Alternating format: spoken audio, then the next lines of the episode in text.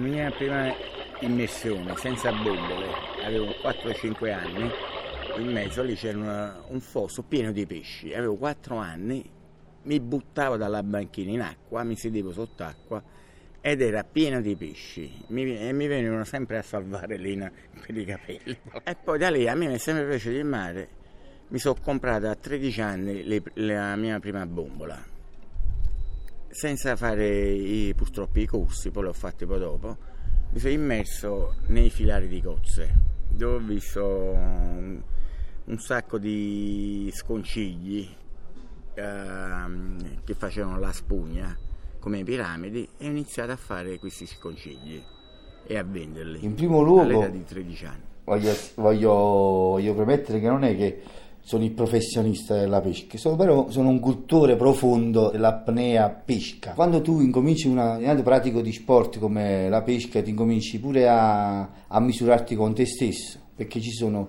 ci sono, dei valori a cui tu ti devi accostare, perché ricordiamoci che il mare è sempre una cosa un po' pericolosa, sia che la pratichi da sopra come un, un armatore, sia la pratichi da sotto come un subacqueo.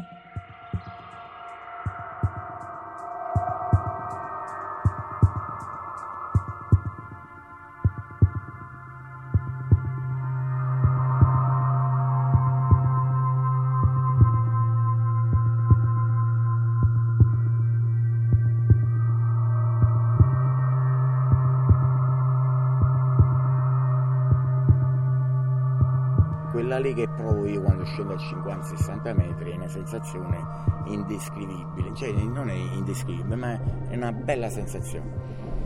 È quella lì che tu scendi, all'improvviso arriva a metà tragitto e vedi solo blu, un colore blu, blu, blu, blu. E scendi e scendi, all'improvviso si apre uno scenario, dal blu che si apre un mondo nuovo davanti a te. A me quella sensazione lì è una sensazione che ogni tanto la devo provare. Molte volte vado in acqua senza fucile e mi guardo i pesci che nei comportamenti perché mi piace anche guardarli, osservarli. Addirittura ho imparato un richiamo per i pesci. Ci faccio con la calottide. Il pesce dopo un po', se mi, non mi muovo, mi arriva vicino. Qualsiasi la l'orata, i sardi. Se mi siedo su un masso lì, mi siedo su uno scoglio e mi rilasso e faccio un rumore, il pesce pian piano vengono vicino. C'è una sorta di comunicazione tra me e i pesci sott'acqua.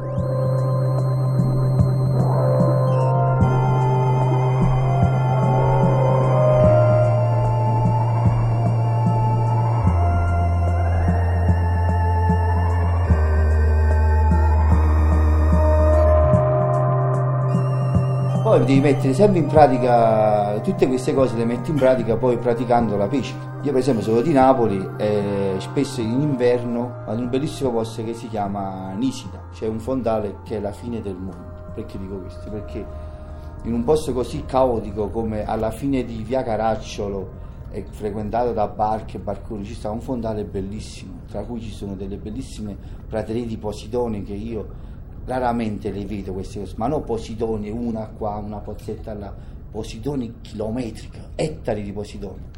E tutto questo è innaffiato da queste belle bollicine, tutte queste bollicine che fuoriescono perché penso che là sotto ci sarà qualcosa, che ne so, di vulcani, queste cose qua. E tutte queste cose creano un habitat migliore per far avvicinare le prede, che ne so, orate, spigole, a, che ne so, dentici, eh, corvine. Infatti quello è un luogo, sembrerebbe strano, ma è un luogo per esempio come la corvina, non come i pesci di passaggio come l'orate e la spigola, ma la corvina è un pesce come la cernia meno diffusa della cernia, perché la corvina non è come la cernia che trova un luogo in estate, si avvicina dai fondali grossi, viene, depone e se ne va. La corvina no, quando ha deciso di prendere posizione in un territorio, ci rimane per una vita. Io vado a pescare in un posto che si chiama Sant'Angelo Ischia e sono otto anni che vado a pescare là e otto anni nella stessa roccia, nello stesso luogo, trovo sempre la corvina. E in quel luogo come Nisida, un posto caotico, la gente dice che è sporco e tutte queste cose qua, un pesce come quello non si avvicinerebbe proprio. Allora, tutte queste cose sono tutte bugie.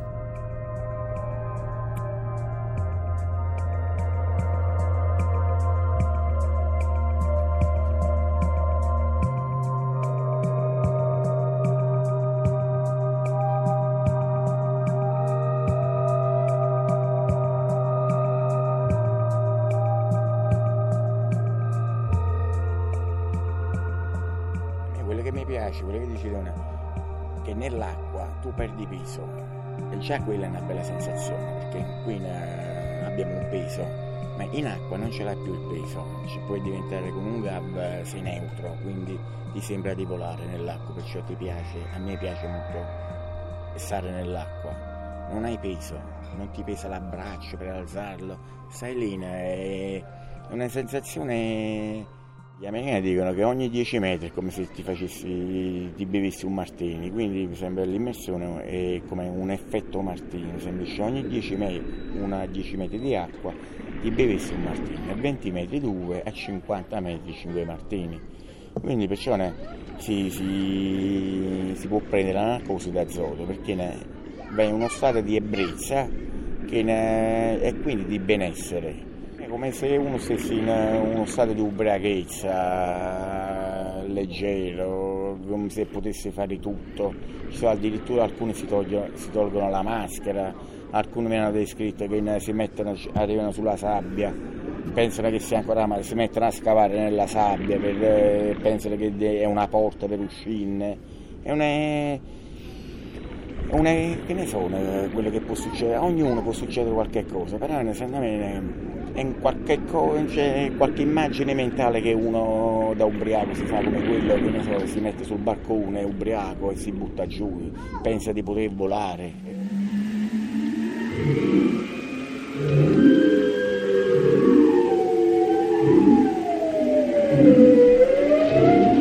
Quanto riguarda sopra al mare, i pericoli si possono prevenire e quindi è più facile è più facile risolvere la cosa. Quando tu stai sotto in apnea, specialmente in apnea, non parlo della subacquea, il pericolo è uno solo, che si chiama sincope. Tutto questo è derivato anche dalle attrezzature che tu ti fai.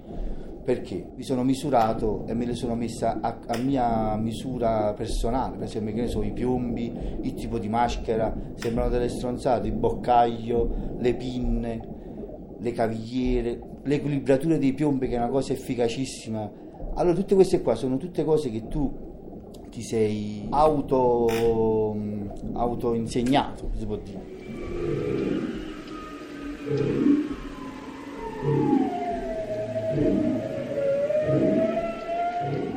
...48-49...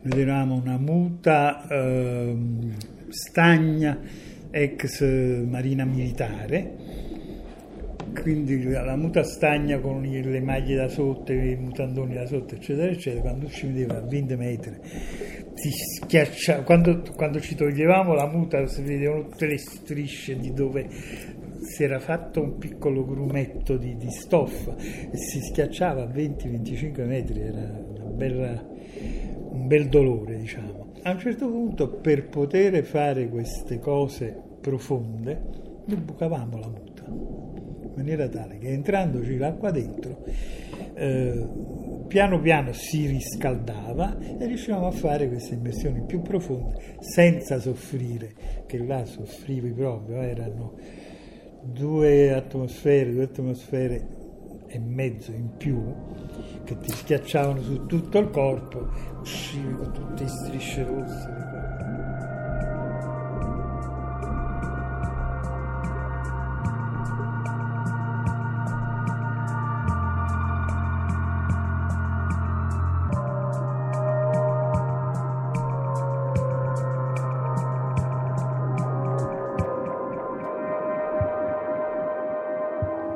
Discorso dell'apnea non è complicato, bisogna capirlo, bisogna pensare a come, come bisogna farla e come bisogna fare per avere più apnea possibile. Allora, la prima cosa da fare è quella di iperventilarsi, cioè espirare. Quando poi ha espirato, espirato, espirato, prende l'aria pulita, quindi l'aria maggiormente ossigenata si riempie i polmoni e con quello fa una plea più lunga. Facendo questa iperventilazione, se uno arriva che non ce la fa più è un mezzo pazzo perché chi, chi va sott'acqua e fa delle immersioni profonde a 20, 25, 30 metri eh, sa che se, se ha impiegato 30 secondi per arrivare a 30 metri deve considerare almeno 25-30 secondi per risalire. Difficile calcolare tutto al, al centesimo. E allora succede qualche volta che uno magari perde un po' più di tempo, questi non attimi, ma insomma eh, decine di secondi che uno perde senza calcolarli. Finisce l'ossigeno nei polmoni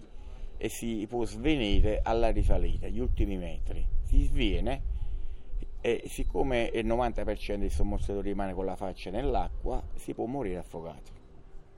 Così si muore di apnea. Di con le bombe è differente.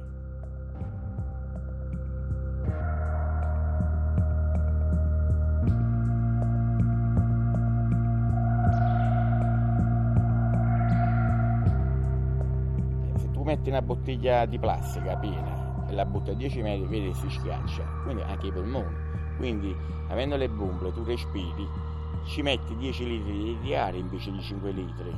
A 50 metri ne metti 25. Cioè, ogni, cioè, hai i polmoni con 25 litri di aria, per esempio. Quando risali, il polmone non può uh, mantenere 25 litri a, a livello, quindi deve uscire 20 litri di aria, deve buttare fuori. E come li butti?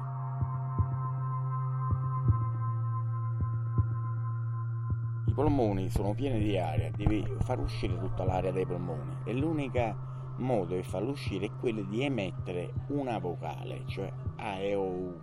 Ma se tu una, cerchi di buttare l'aria fuori, fai poi si chiude la calottide e l'aria non esce più fuori e si scoppiano i polmoni alla risalita. Un margine di salvezza ah, ce l'hai se emetti una vocale. Basta una A, una O, quella che ti viene. Ah, poi non è che l'embolia non la prendi, a me non ti saltano i polmoni a livello dell'acqua e muori all'istante, mentre sali sopra hai il tempo di andare in camera iperbarica per farti la decompressione per bene.